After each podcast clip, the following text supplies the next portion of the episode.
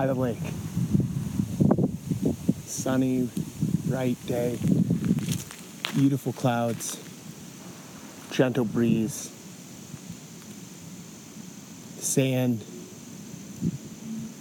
browner than I'd ever seen it before. It had been clear that it had rained the day before, but how much, I didn't know. I took my shoes off, walked down, stood in the sand, and asked myself, what am I doing? Why am I here? What is my purpose on this earth? I used to know the answer to that. In 2013, if you asked me that very same question, I would have told you that I'm on this earth to change the lives of foster kids. In 2015, I would have told you that I'm in this in order to be a, a state and national advocate and share my story. And in 2017, I would have told you that my simple goal was to be a therapist. But somewheres towards the end of 2018, as I moved across the country Maine to North Carolina, I realized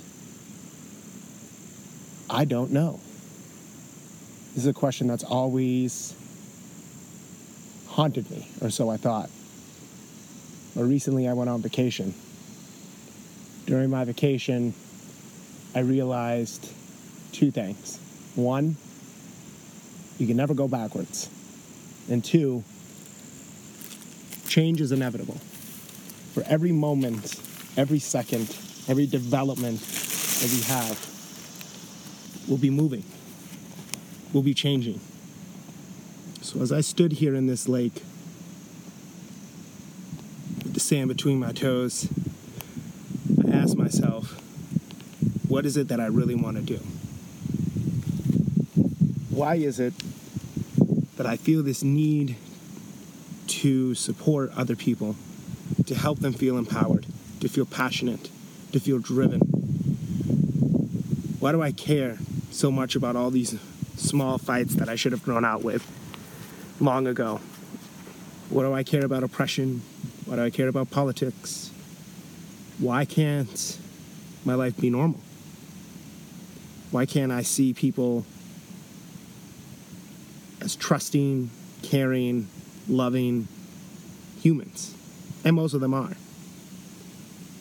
But why is it when I find those people who clearly are not ethical, who are not loving, who are not caring, who are not reflective, who can't change? Why is it if I'm working side by side with them, if I'm going against them, or basically if I'm in any other role other than them being my clients, why is it that I struggle with allowing them to get away with whatever they're doing? Why do I feel a need and empowerment in order to advocate? what I realized is that my whole life I've been waiting for that next shoe to drop. So each person that I see who breaks the rules, the laws, the guidelines, who oppresses people, who tears them down, who doesn't allow them to see their true mind, secretly, that's my own battle inside. I'm always waiting for that shoe to drop. I'm always waiting for that next thing. I'm always waiting for whatever's gonna come next when I was doing my master's internship, my supervisor once told me, as I was getting ready to finish, I started contemplating getting my doctorate's degree. And she told me, You still have two months. Shouldn't you be prepared? What do you think the process is going to be like? And she was right. It took me two months to realize that. And up until the last day of my vacation this year, I truly didn't realize what it felt like to really be in the moment. Not just there, but to feel the water running against your skin, to smell it, to be engulfed in it, to allow yourself to sit in it, to want to lay in it, to not just feel the cold or feel the warm or feel the air around you, but to solely be focused on comfort. And in theory, solely be focused on discomfort. So I sat there and I waited and I waited, perhaps trying to find some hidden meaning or value. Perhaps just because it was the first time, even since my vacation had started, that I laid somewheres with no thoughts about the next step, the process, the next episode. And that's the thing. When we have self care, are we truly thinking about ourselves? Are we truly thinking about dephasing and being part of the moment?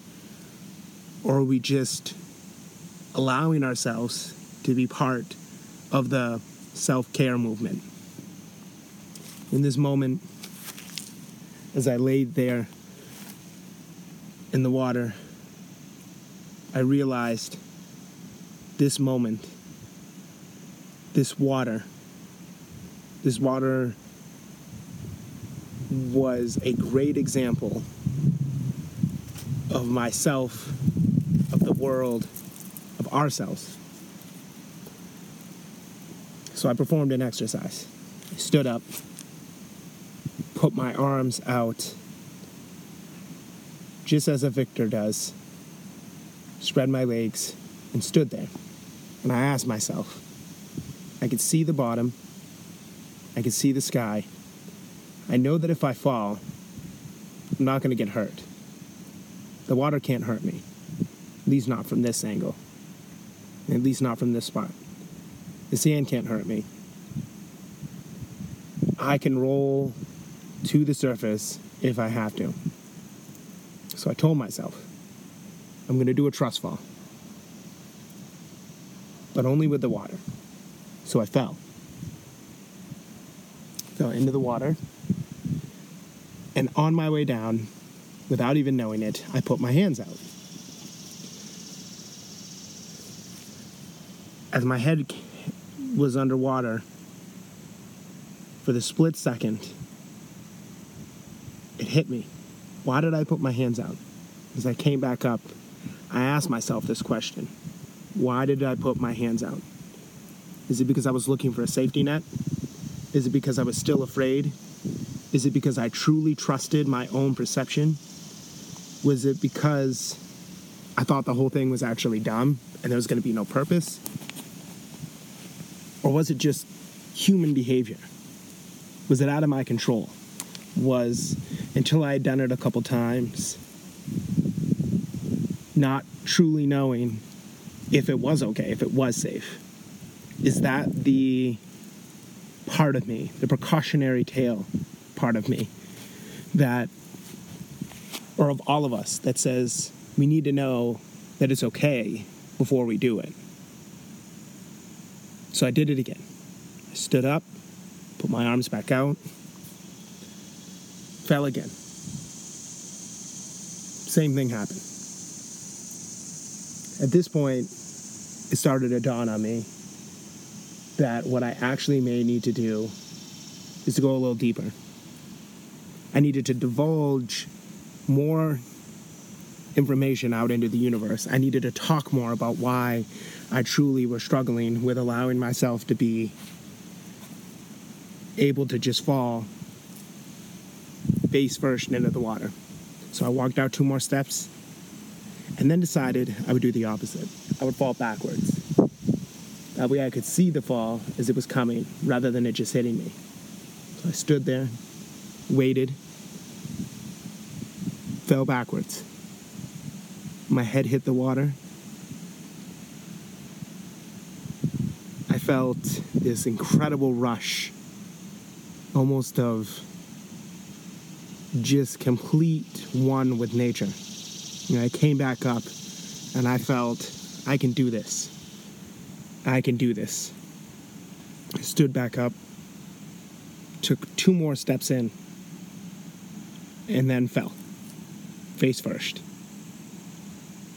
And it was fine. After I fell face first, my stomach was on the sand. I started walking back up And what I realized was these quotes, these inspirational quotes, these ones that tell us it's not about how hard you get hit, it's not about how hard you fall, it's about getting back up. But it's not about getting back up every time. It's hard to get back up. It's challenging to get back up. You can't just decide to get back up. Because if you fall again and you don't know how you had fallen and you don't trust yourself and understanding the process, there's this amazing quote that I heard in the middle of last year, which was You can't apologize for what you do when you're down. You can only apologize afterwards. Because at that moment, at that time when you were down, you had to use your survival skills. You had to understand what and how you were going to emotionally and physically survive in that moment. Sometimes we don't choose the right things, but when you're down in that moment, it's not just about the discomfort, it's not just about putting your hands out. It's about when you come back up, as you start coming back up, holding your hands to the water, seeing the sand fall into your hand, seeing it brush through your hand, the water slowly moving, knowing it can't touch you, understanding why the water is moving the way that it's moving, and crawling back up. You can't just rush back up. You're just slowly moving. And once you hit that shoreline and you sit up and you feel that latter part of your water around your legs and your ankles, it's not just a satisfying feeling. It is the perfect example, at least to me, of what trauma is, of what life is, of what our experiences are. We search our whole lives and try to find exactly what we're looking for, why we're looking for it. And then realize that that water that's at the bottom of our legs, it does consume us. It can consume us. Our goal is to never just not drown. Is not for us to shed all of our water. It's to have the water at our feet, to know that it's there, to know that we can step in it, to know that it's wet, it's emotion, it's movable. It doesn't just stay in one spot.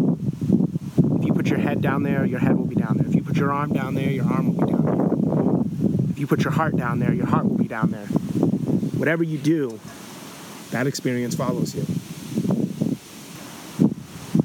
For me, what I realized was moving forward, I must always know my purpose. My purpose to support people, my purpose to help people, my desire to meet people where they're at, help them create their own stories, their own situations where they're able to not just understand their trauma, but to understand those small moments that help them rise back up. Those moments, those are the ones we live for. Those are the ones that change us. But they do not define us. We narrate our own story. We are our own heroes.